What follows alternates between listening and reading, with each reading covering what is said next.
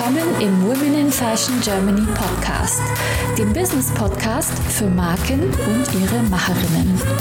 Von mir, Sibel Rozart und mit spannenden Talkshow-Gästen. Heute zu Gast Sebastian Kielmann. Lieber Sebastian, schön, dass du heute bei uns in der Show bist. Vielen Dank für die Einladung. Magst du uns erzählen, wer du bist und was du machst? Also, ich bin Sebastian Kielmann, bin in Deutschland geboren, aufgewachsen in Brasilien, tiefsten Amazonas, in England Betriebswirtschaft studiert. Und 2010 ähm, habe ich mit zwei Freunden von mir Pick Alike gegründet. Ähm, das ist halt ein Startup zur Analyse von Bildern, was wir dann genommen haben, um halt eine Empfehlungstechnologie für die Modebranche zu entwickeln, da wir dann halt die Produktspezifikas direkt aus dem Bild auslesen und ähm, von da aus haben wir dann halt immer weiter unser Produkt, Produktportfolio weiter ausgebaut. Sag mal, war das mit 2010 nicht ganz schön früh Bilderkennungstechnologie? Es war was ganz anderes. Ne? Also ich, ich kann mich noch genau erinnern, dass ähm, Mitte 2011 jemand ankam und meinte, wann werden denn die Maschinen so schlau sein, dass sie halt unterschiedliche Produktsortimente anhand des Bildes erkennen, bis hin zu den Attributdetails, gerade in der Mode, ne, wie, was für ein Ausschnitt ist das, wie lang sind die Ärmel, ist es jetzt eine Dreiviertelhose und welche Farben und so etwas. Und da kann ich mich noch genau erinnern, dass ich gesagt habe, ach, das wird wahrscheinlich noch so ein Jahrzehnt dauern.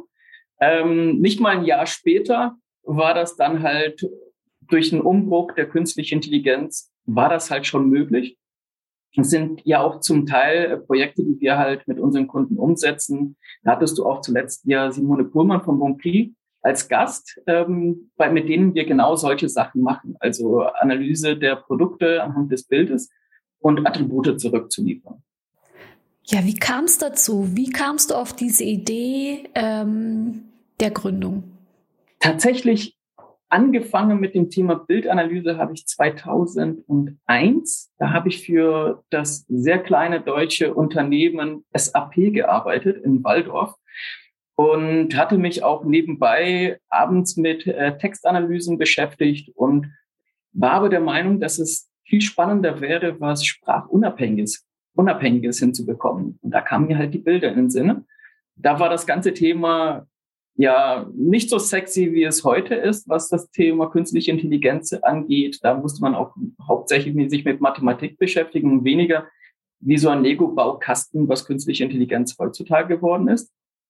Und es war auch definitiv nicht der Bringer auf eine Party zu erzählen, was ich so nebenbei mache. Ähm, wenn man so mit Mathematik ankommt, dann waren alle ganz schnell ihren Bier holen. Heutzutage erzählt man, ja, ich mache künstliche Intelligenz, dann ist man mitten in der Party. Ähm, das war damals ein bisschen anders. Dann hat es halt bis 2010 gedauert, ähm, weil ich dann erstens auch studiert habe und äh, kurz vor der Gründung habe ich für das ähm, mittlerweile auch relativ gut bekannte Unternehmen Möbel.de gearbeitet, die auch Fashion.de hatten und als Aggregator hunderte von Shops mit Millionen von Produkten und trotzdem wusste keiner, was auf dem Bild ist. Ja, also es kamen dann so Probleme, die auch bis heute noch in den Online-Shops zu finden sind, es steht irgendwie Five Pocket Jeans und man sieht eine Waschmaschine. Ähm, und da dachte ich, aber das ist doch alles in den Bildern zu erkennen und habe das, woran ich dann die vorherigen neun, acht Jahre geforscht habe, genommen, um das Unternehmen dann zu gründen. Kannst du uns, ohne zu technisch zu werden, erzählen, also wie Bilderkennung funktioniert? Ich kann mir das gar nicht vorstellen. Ich glaube, ich werde sehr viel stottern ähm, um das nicht technisch zu erklären. Ähm, Bildanalyse funktioniert ganz, also wir zählen keine Pixel und wir laufen nicht über RGB-Werte, wie man das sich sonst in der Bildverarbeitung so vorstellt. Ähm, in der heutigen Zeit nutzt man neuronale Netze. Das heißt, ich gebe ein paar hunderttausende Millionen oder manchmal auch nur wenigere Bilder rein und sage, das, was du gerade da bekommst, ist folgende Output. Also ich werfe 1000 Kleider rein und gebe auch jedem von diesen Kleider diesen Label Kleid.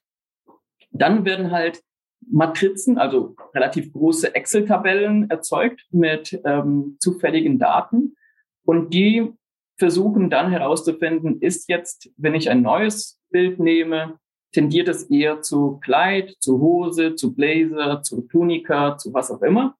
Und jedes Mal, wo dieses, diese Einschätzung falsch ist, wird es korrigiert. Also muss man sich so vorstellen, wenn das System eine fehlerhafte Entscheidung trifft, kriegt, kriegt er einmal eine auf die Hand und sagt, nein, nein, nein, nein, korrigiert das. Und dann versucht er halt das nächste Mal es besser zu machen. Aber um das besser zu machen, werden dann irgendwelche Zahlen in dieser Excel-Tabelle korrigiert. Man nennt es auch meistens so eine Blackbox, weil es ist sehr aufwendig herauszufinden, wieso eine neuronale, ein neuronales Netz eine bestimmte Entscheidung getroffen hat. Es ist am Ende nur Statistik. Und letztendlich sucht das Netzwerk den Weg des geringsten Widerstandes.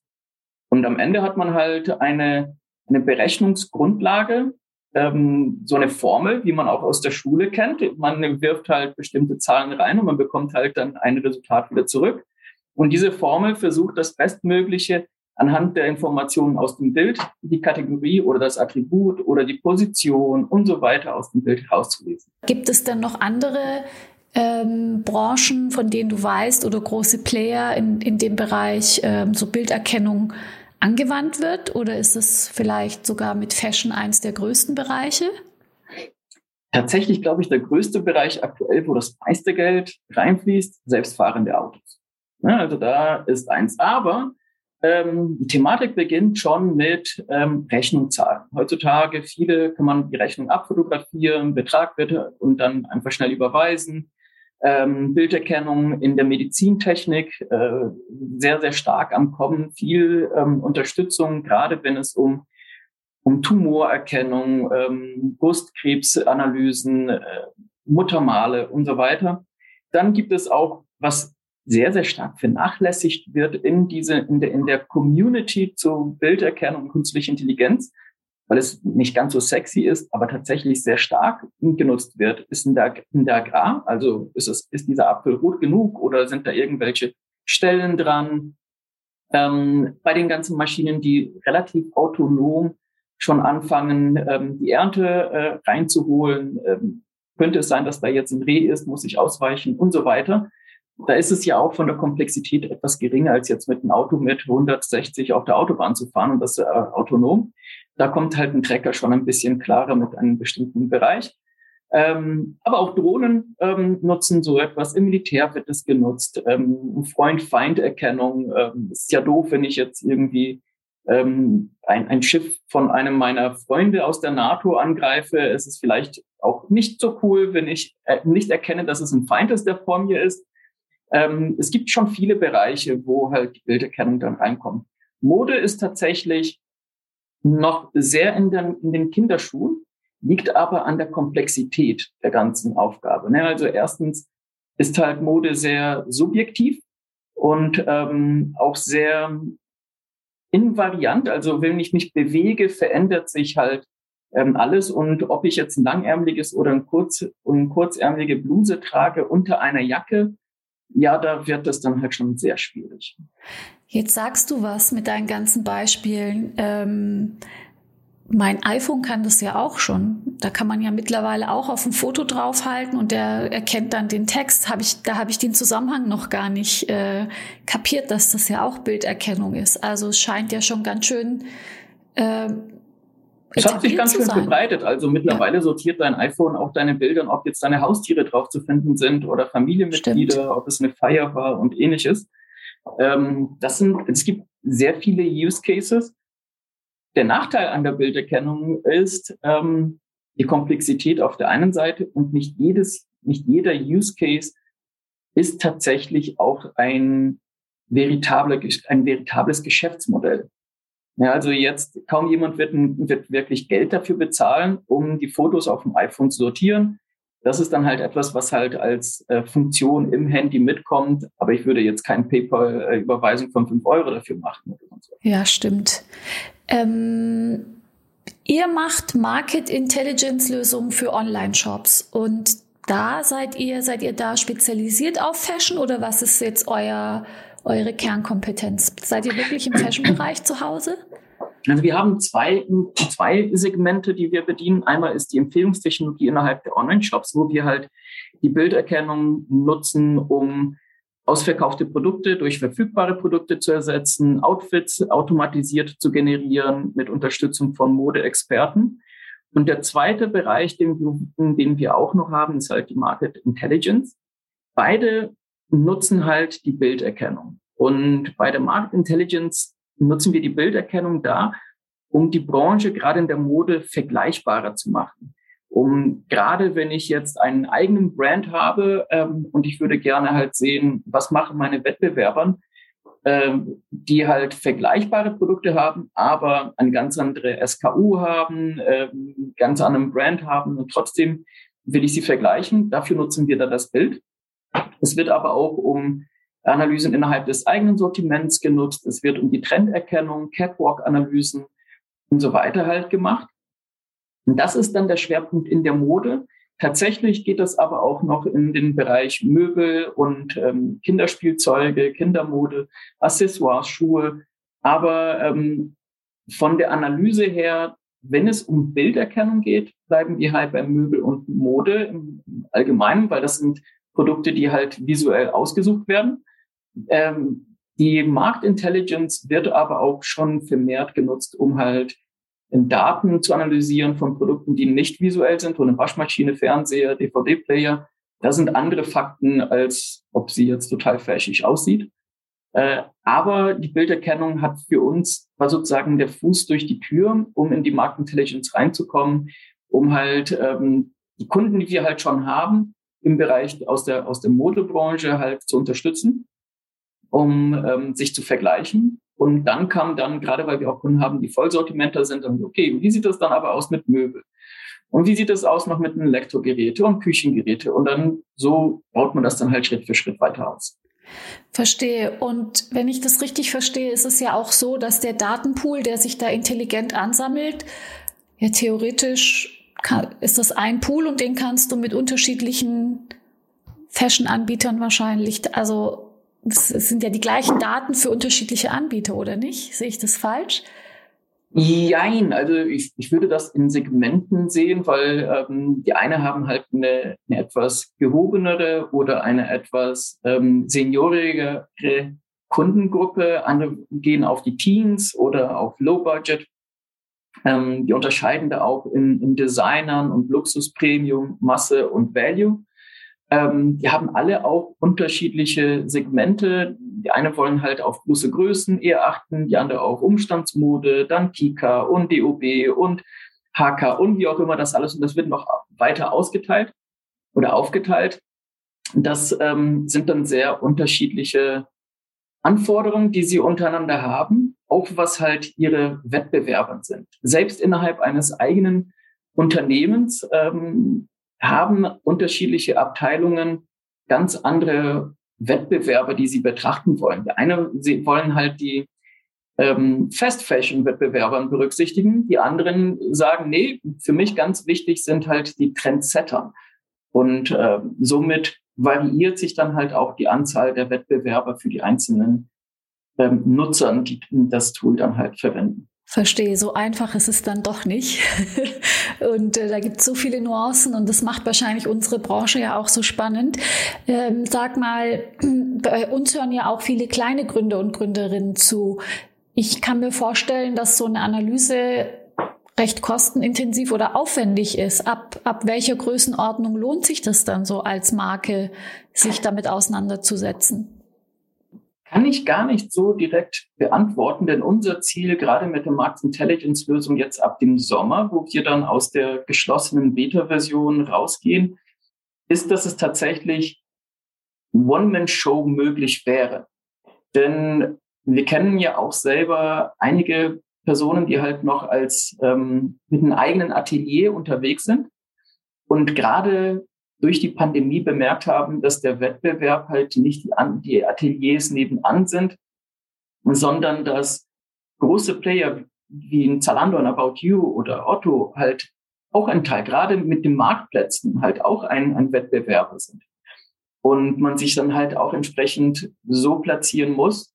Klar hat man seine Stammkunden als Atelier, aber man will sich ja vielleicht auch inspirieren lassen durch dem, was draußen passiert und auch ein bisschen wappnen um nicht komplett dann vom Fenster weg zu sein, weil sich die Mode auch ändert und die Wettbewerber auch ständig ändern. Und so ist halt unser Ziel, preislich so zu sein, dass man selbst mit einem einzigen Nutzer, ähm, also aufgebaut wird, dass später ein Nutzer plus ein Wettbewerber hat man dann erstmal frei. Und wenn ich dann weitere Wettbewerbern halt ähm, hinzufügen will und weitere Nutzern hinzufügen will, dann fallen halt Kosten an, die aber relativ niedrig sind. Also wir reden hier über um den Dreh unter 150 Euro pro Nutzer. Hm, verstehe. Also es sollte Monat sich auch, oder im Jahr? Eben das tatsächlich im Monat, aber inklusive der Wettbewerber. Ne? Also da hat man, man schon, es ist halt auch sehr aufwendig, was wir da machen.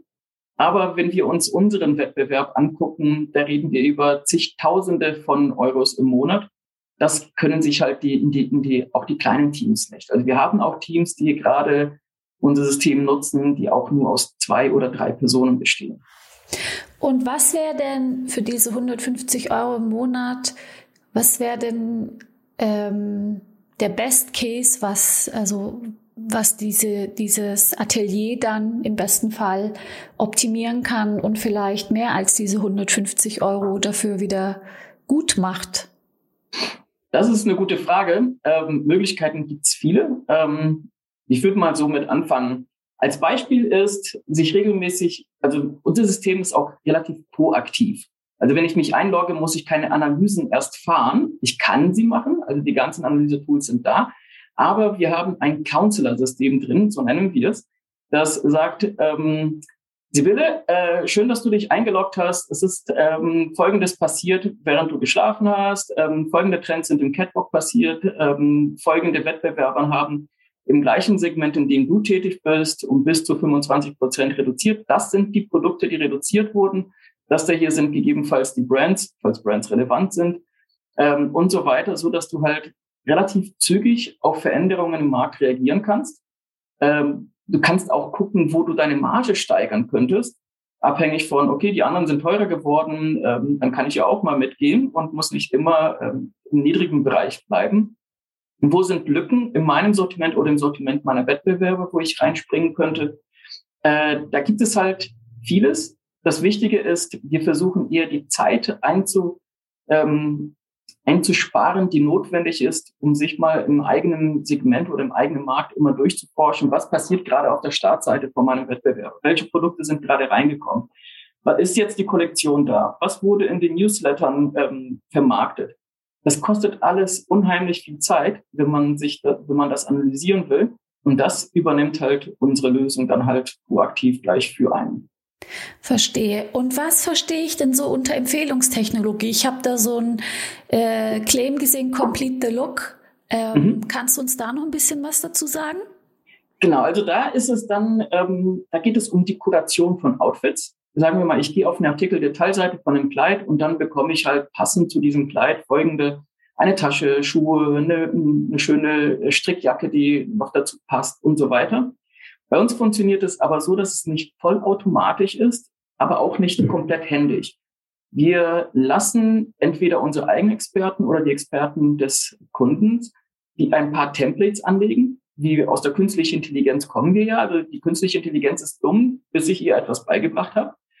Und daher lassen wir halt erst einmal Probe-Outfits generieren und sagen, das da hier ist ein Style, an dem wir uns halt halten. Das ist das, was wir glauben, was unsere Kunden auch sehen wollen, weil jeder hat ja eine ganz andere Zielgruppe und ähm, deren Kunden haben auch anderen Geschmack. Also ich kann jetzt nicht zwischen ähm, einem mit einem gehobenen ähm, Segment für auch ältere Damen mit einem Teenager-Shop halt vergleichen. Die Outfits passen nicht. Also sagen wir, erzähl uns, was präsentiert werden soll oder gib, erzähl es dem System. Dann erstellt man halt ein paar Outfits aus Produkten aus dem eigenen Sortiment. Und unser System lernt anhand dessen, diese Outfits semi-automatisch dann zu generieren. Und jedes Mal, wenn ein Produkt ausverkauft ist, was halt auch so ein typisches Problem in der Branche ist, die Produkte werden schnell wieder ausverkauft, dann kommen sie vielleicht wieder rein, weil doch wieder Retouren waren und so weiter. Ähm, da achtet halt das System, dass diese Outfits immer vollzählig sind, immer vollständig bleiben. Wenn, wenn die Strickbluse ausverkauft ist, dann guckt das System im Sortiment, gibt es irgendetwas Vergleichbares? Was würde diesen Style halten? Passt es auch noch zum, zur, zur Saison und so weiter? und ähm, hält halt somit die ganzen Outfits relativ lange im Leben. Und jetzt kommt irgendwie zwei, drei Wochen später ein neues Kleid rein, was vergleichbar ist mit diesem Kleid, was ich mir vor drei Wochen angeguckt habe. Und zack, ähm, hat das System ja schon ein, ein Outfit gesehen. Und somit entscheidet es sich, okay, für dieses Kleid könnte ich automatisch ein, ein komplettes Outfit generieren. Ich brauche da keine Unterstützung von Experten, außer man hat jetzt eine komplett eigene Kampagne, die man fahren will. Möchtest auch du mit deinen vorhandenen Potenzialen, Fähigkeiten und Kenntnissen deine unverwechselbare Marke im Fashion- und Lifestyle-Segment aufbauen? Ich helfe dir gerne bei der Gründung deiner eigenen Marke, biete dir meine Erfahrungen, meine Plattform und den Zugang zu meinem exklusiven Netzwerk. Triff jetzt deine Entscheidung und vereinbare dein kostenfreies Vorgespräch auf womeninfashion.de slash mentoring. Also ich sehe schon, ich höre schon, unsere Branche ist total ähm, spannend, was die Digitalisierung und die neuen Technologien angeht. Bin immer wieder überrascht, äh, wenn ich äh, mit Gästen spreche, Talkshow-Gästen, die im KI-Bereich tätig sind. Jeder hat eine andere Perspektive und wenn man das alles zusammenbringt, was da alles möglich ist, äh, finde ich ganz toll auch die Insights, die du zu deinen Produkten heute gegeben hast. Ich würde jetzt gerne noch mal so ein bisschen auf deine Unternehmensgründung kommen und auf deine und auf deine äh, deine Pickerlike-Gründung. Vielleicht mhm. kannst du uns so ein bisschen erzählen. Ähm, das klang vorhin für mich so als hättest du fast so nebenher ein bisschen gegründet. Zumindest hast du dich nebenher vorbereitet und vielleicht kannst du uns erzählen, wie du angefangen hast, äh, größentechnisch, wo du jetzt bist und was immer ganz spannend ist, ist zu hören auf der Reise, weil du bist ja jetzt auch schon über elf Jahre unterwegs, äh, was da so große Herausforderungen waren und äh, vielleicht auch welche, mit denen du nicht gerechnet hast. Also angefangen haben wir 2010 ähm, operativ war ich dann der Einzige. Also die, ich glaube, die ersten zwei Jahre war ich tatsächlich komplett alleine und ähm, vormittags Kaltakquise, äh, nachmittags Programmieren. Ähm, da haben wir einen Investor an Bord geholt, ähm, um uns so ein bisschen weiter zu unterstützen, auch bei dem Wachstum. Wir konnten dann auch Personal einstellen und zu dem Zeitpunkt war auch das Thema künstliche Intelligenz noch nicht so hype äh, und somit ähm, waren alle noch sehr skeptisch war halt, ähm, und da kommt, glaube ich, meine erste Lektion, die ich gelernt habe, ähm, nur weil halt dein Produkt markttauglich ist, heißt noch lange nicht, dass ein Markt dafür bereit ist. Ähm, die Lektion musste ich erstmal lernen, weil ich, oh, das ist alles gecodet, ist super schnell. Ich ähm, habe alle an allem gedacht, nur nicht, ob die Leute es überhaupt akzeptieren würden, bestimmte Entscheidungen von einer Maschine zu, einer Maschine zu überlassen. Das heutzutage ja gar nicht mal ganz so abwegig ist, aber vor elf Jahren war das halt nicht so üblich. Also hatte auch nicht jeder irgendwie oder noch gar keiner eine Alexa zu Hause und hat mit, mit, seiner, mit seiner Lampe geschrien. Ähm, dann, ähm, also wir haben dann das Produkt auf den Markt gebracht. Wir haben relativ viel Glück gehabt, gerade weil wir Standort Hamburg sind und hier dieses riesengroße Konzern Otto ähm, unterwegs ist. Da hatte ich, ich habe auch klassisch gegründet, ähm, acht Quadratmeter Büro in so den also da sollte man abends selbst in Hamburg nicht spazieren gehen, Hammerbrook-Bereich. Äh, das war aber dann halt ähm, ja eine schwierigere Zeit. Äh, aber es, es hat sich gelohnt. Ja, also wir hatten dann halt sehr viel Spaß, das Ganze aufzubauen. Mittlerweile haben wir ähm, Entwicklungsabteilungen in Hamburg und in Brasilien. Wir sind hauptsächlich remote ähm, am Arbeiten, sind aktuell knapp über 20 Leute in unterschiedlichen Bereichen, Sales, Marketing, aber immer noch der, der größere Teil unseres Teams ist definitiv Entwicklungsabteilung. Ähm, wir entwickeln einfach äh, sehr, sehr gerne und sehr viel. Dann, ähm, was war auch noch eine Herausforderung? Ich muss sagen, für uns war tatsächlich die Pandemie eine große Herausforderung, weil wir zum Zeitpunkt, als Corona kam, einige Kunden hatten, die sowohl stationär wie Online-Geschäfte hatten und ihre Stationärgeschäfte ähm, on hold setzen mussten und somit die Budgets zum Überleben gesetzt wurden, nicht für Innovation oder Weiterentwicklung. Wir hatten auch einige Kunden, die halt unter Schutzschirmen gefallen sind, wo es dann sehr schwierige ähm, Verhandlungen waren, weil man auf der einen Seite ja seinen Partner, langjährigen Partner und Kunde unterstützen will, auf der anderen Seite man selber Rechnungen zahlen muss. Ähm, wir hatten auch ein bisschen Glück, weil genau zu diesem Zeitpunkt lief unser Bürovertrag aus äh, und wir dann überlegt haben, okay, holen wir uns wieder 200, 300 Quadratmeter Büro für niemand, weil wir jetzt alle remote unterwegs sind und somit sind wir jetzt eher im Coworking Space, wenn mal jemand vorbeischauen will. Ähm, ansonsten sind die meisten ja auch von den Mitarbeitern eher außerhalb von Hamburg herausgezogen.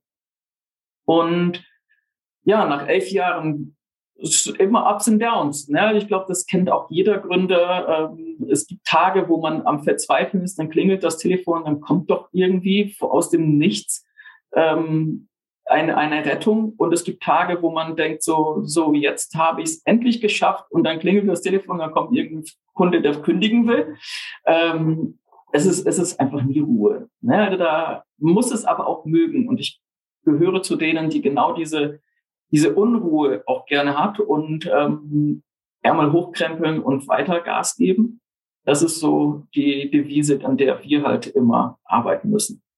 Also ich finde schon mal total spannend, dass du programmiert hast und Vertrieb gemacht hast, weil das ist, sind so unterschiedliche Charaktere, finde ich. So ein Programmierer, den ich mehr so introvertiert abspeichere und ein Vertriebsmensch, der eigentlich genau das Gegenteil ist. Äh, das in einer Person zu bündeln, das ist ja schon mal hart, oder? Was war für dich schwieriger? Vertrieb ist, glaube ich, immer schwieriger.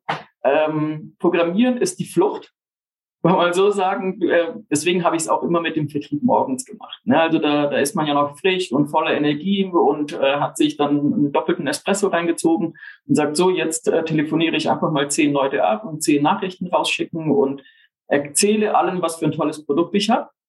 Ähm, und jeder, der Vertrieb gemacht hat, weiß, dass es nicht zehn, wow, genau das habe ich gesucht, als Antworten kommen, sondern meistens, wenn man Glück hat, vielleicht einmal. Äh, und dann steigt so ein bisschen der Frustpegel im Laufe des Tages. Und dann sagt man, okay, jetzt, jetzt reicht's, ähm, jetzt programmiere ich. Ähm, das ist dann so die Entspannungsphase, weil ich bin dann halt, kann dann halt introvertiert sein, muss mit, mich mit niemandem ähm, auseinandersetzen, kann ein bisschen Puzzle spielen. Programmieren habe ich halt als Teenager gelernt ähm, und auch immer dann auch letztendlich damit mein Studium finanziert. Äh, aber studiert habe ich ja ähm, Wirtschaft ähm, und somit ähm, ja, hat, hat ich, hab, ich sag immer so, die eine Herrenhälfte versucht, das Kaufmännische zu erledigen, die andere die Technik. Ähm, auch heute bin ich immer noch Teil des, des Forschung- und Entwicklungsteams, ähm, arbeite gerne mit an POCs. Aber jetzt, wenn es um das Produktivsystem angeht, dann bin ich da eher schon wieder raus und nutze dann die Energie eher für Marketing und Vertrieb. Und dann ist es ja auch so, ähm, dass wahrscheinlich viele, die du angerufen hast, gar nicht verstanden haben, wovon du sprichst. Das ist ja wahrscheinlich auch eine Herausforderung, dann so ein technisches Thema so früh äh, so rüberzubringen, dass die Firma, die du akquirieren möchtest oder die Person auch versteht, wovon du sprichst. Das stelle ich mir total schwierig vor. Es ist nicht einfach und ich glaube, die Herausforderung bei dem Ganzen ist noch größer, weil ähm, ich, man benötigt ja erstmal die Aufmerksamkeit der Person, um überhaupt ein komplexes Thema zu erzählen. Nun ist es halt so, ich bin nicht der Einzige, der versucht, diese Person davon zu überzeugen, mein Produkt zu kaufen, sondern höchstwahrscheinlich haben schon viele Leute vor mir diese Person im Laufe der Woche oder sogar an dem gleichen Tag ähm, LinkedIn-Nachrichten geschickt, E-Mails und wenn ich mich melde, sagt, oh nee, schon wieder so ein Hiopai, der mir was verkaufen will. Und somit habe ich gegebenenfalls noch nicht mal die Chance, ihm richtig zu erzählen. Oder ich kann es erzählen, ja, erzähl mir, was willst du mir verkaufen? Dann erzähle ich das Ganze, aber ankommen tut nichts, weil ähm, die Person wahrscheinlich schon WhatsApp-Nachrichten schickt oder ähm, irgendwelche schöne Instagram-Sachen guckt. Irgendetwas, was halt spannender ist, als sich schon wieder was verkaufen lassen zu müssen. Und ähm, wenn man aber erstmal eine Person hat, die halt tatsächlich sagt, oh, okay, das ist jetzt etwas, das Thema Outfit-Generierung, das ist für uns relevant, weil wir da ein großes Conversion-Potenzial Conversion sehen. Ähm, erzählen wir das nochmal genauer. Und dann ähm, kann man da auch weiter eingehen und dann wird das Thema auch nicht so komplex mehr. Die Komplexität ist meines Erachtens oder war meine Erfahrung in den letzten Jahren immer so, war die Aufmerksamkeit zu bekommen. Also hat es dann bei dir geholfen, die Kaltakquise? Also hast du deinen ersten großen Kunden über Kaltakquise Oder ähm, hattest du dann auch irgendwie Kontakt von jemand zu jemand? Weil ich stelle mir vor, so den ersten großen Referenzkunden zu bekommen, stelle ich mir immer so schwierig vor. Und ich habe auch die Erfahrung gemacht, dass da so ein bisschen Vitamin B hilft. Und wenn man dann mal einen großen Kunden hat, dann hört vielleicht der andere auch zu. Wie war das bei dir? War das wirklich so kalt oder hattest du da Kontakte? Ähm, sowohl als auch. Also ich habe tatsächlich ähm, die ersten fünf Kunden waren komplett kalt. Die haben noch nie was von mir gehört. Äh, Telefon annehmen, Buch nehmen, Impressum raussuchen, äh, Telefon da auswählen. Guten Tag, Sebastian Kim, mein Name von Blickerlike. Ich würde gerne mit jemandem aus dem E-Commerce oder Marketing sprechen. So. Und dann fragt die Dame oder der Herr, ja, wieso? Und dann muss man halt kurz den, die Person am Empfang schon mal überzeugen und dann muss man halt Abteilung für Abteilung überzeugen. Dann hatten wir halt, und das würde ich auch jedem Startup empfehlen, an so vielen Wettbewerben teilzunehmen, wie sie einfach nur können. Also so ähm, umtriebig zu sein, wie es nur geht. Äh, bitte niemals Angst haben zu erzählen, ich habe da eine tolle Idee und ich würde gerne das und das machen. Nein, erzähle einfach Gott und die Welt, auch allen, die es nicht hören wollen, was man vorhat. Und somit haben wir an Wettbewerben teilgenommen. Dadurch wurden dann, wurden wir halt häufiger mal erwähnt was dann dazu führte, dass ähm, in, äh, ähm, ein, mehrere Leute aus dem Otto-Konzern gesagt, oh, in Hamburg gibt's da mal ein Startup, was mal was ganz Innovatives rausbringen will. Das ist doch praktisch, ist doch gleich um die Ecke. Lass uns doch mal mit dem Jungen da reden. Und ähm, es ist ja auch so eine große Gruppe und somit, wenn man da einmal eine eine Abteilung überzeugt hat, dann wird es halt den anderen auch erzählt und dann erzählen die Leute, die haben auch mehrere äh, Meetings untereinander von den Tochtergesellschaften und somit geht's dann auch in die Mund-zu-Mund-Propaganda. Ähm, und dann geht man halt auch auf Messen. Ähm, man, ein andere, anderes Thema, das für uns auch immer geholfen hat, war Partnerschaften einzugehen mit anderen Unternehmen, so dass man auch mindestens Kosten für große Messen teilen kann. Aber auch oftmals so Austausch in Newslettern, ähm, selber interviewen. Ähm, sonst Content Marketing in, in LinkedIn, das waren halt so Sachen. Also die Leute proaktiv auf einem ähm, neugierig zu machen. Aber gerade am Anfang ähm, ist halt Kaltakquise leider notwendig. Und die ersten Referenzkunden sind Gold wert. Also ich, ich glaube, kaum jemand kann sich leisten, ein Unternehmen zu gründen, ohne am Anfang horrende Rabatte abzugeben, einfach nur um ein paar coole Namen auf der Liste zu haben. Und danach ist es dann etwas einfacher. Ähm, es gibt Ausnahmen, also es gibt auch Leute, die sagen, oh nee, wenn Folgende dabei ist, dann bin ich halt nicht. Ähm, das gibt's auch, aber das ist nicht viel. Magst du uns deinen ersten großen Erfolgsmoment erzählen? Also da dein Chaka-Moment, das erste, woran du dich erinnerst, was dich hat auf den Tischen tanzen lassen, war das äh, irgendein Coding von etwas, was funktioniert hat? War es die Gründung oder war es ein großer Kunde? Nimm uns doch mal mit in diese Gedankenwelt. Puh, das ist schwierig. Ähm, ich feiere immer auch sehr viele kleine Erfolge, also jeden kleinsten Schritt.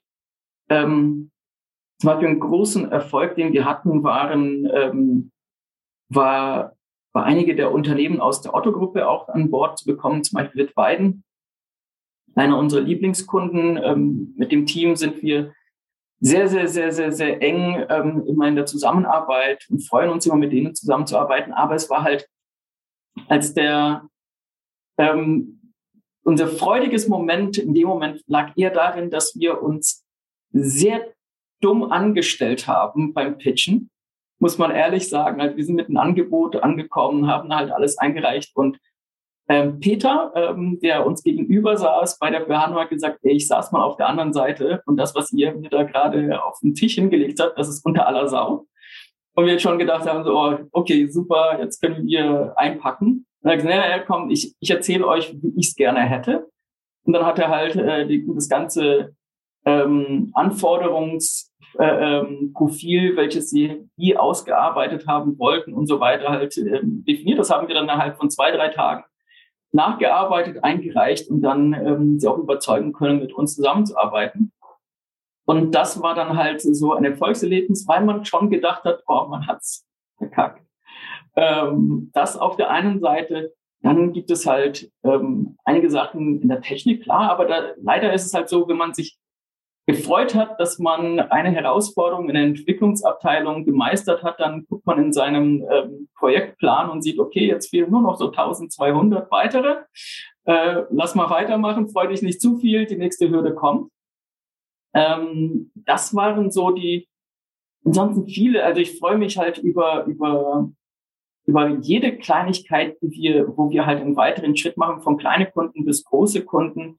Äh, auch als wir, wir haben halt auch lange, Otto ist halt bei uns auch beteiligt mit einer Minderheitsbeteiligung.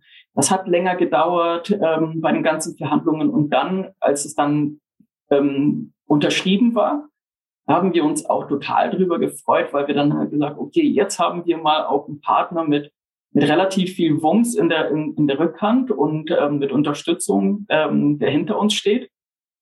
Und da, das sind so Momente, ich glaube, gerade als, als Startup, als Gründer, als wir damit gestartet haben, da waren so Nennungen in, in, in, in Nachrichten, äh, in den Zeitungen. Wenn irgendjemand bei Social Media uns mal erwähnt hat, ähm, Anrufe von Personen, die man nicht kannte, die gesagt haben, hey, ich habe gerade von deinem Unternehmen gehört und finde das ganz spannend, kannst du mir mal erzählen, vielleicht passt das auch für uns. Das waren schon immer Momente, wo man sagt, oh, da, dafür lohnt es sich aufzustehen. Ähm, daher fällt es mir schwer, so ein Chaka-Moment zu sagen. Äh, ich mag gerne ganz viele kleine zu haben, denn das ist letztendlich auch die Energie, die man benötigt, um morgens aufzustehen und den ganzen Hessel, weil es ist nicht acht Stunden arbeiten, sondern wenn man Pech hat, sind es am Ende 16. Und ähm, dann auch noch, wenn man remote ist, ähm, dann hat man auch manchmal Doppelschichten zu schieben, weil ich auch mit dem Team in Brasilien dann Sachen besprechen muss.